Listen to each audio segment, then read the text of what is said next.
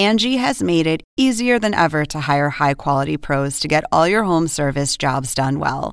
Just bring them your project online or with the Angi app, answer a few questions, and Angi will connect you with local pros who match your specific needs. Or book a service instantly at an upfront price. So join the millions of homeowners who use Angi to care for their homes and get your next home service job done well. Download the free Angi mobile app today or visit Angi dot com. That's A N G I dot com.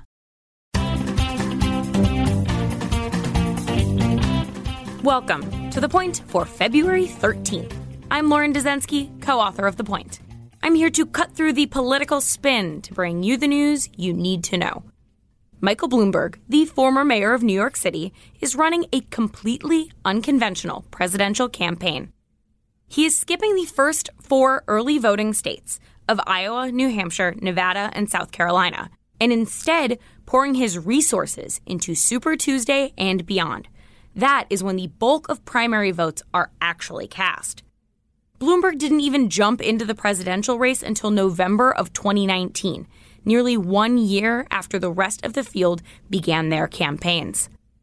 Bloomberg has the resources to do all of this because he is rich, extremely rich, like top ten richest men in America rich. His latest net worth was estimated to be more than sixty-one billion dollars, with a B, dollars.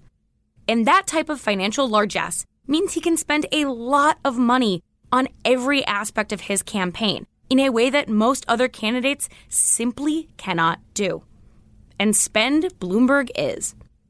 His campaign has spent over one hundred twenty-eight million dollars on ads in the Super Tuesday states, out of a total of more than three hundred fifty-six million dollars. His ads are all over T V, social media, and more, including popping up in memes on Instagram accounts and a big ad during the Super Bowl.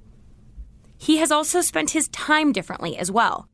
Bloomberg is currently on a swing through the southern states that vote on Super Tuesday, including Texas and North Carolina, which could be crucial for Democrats to win in the general election in November.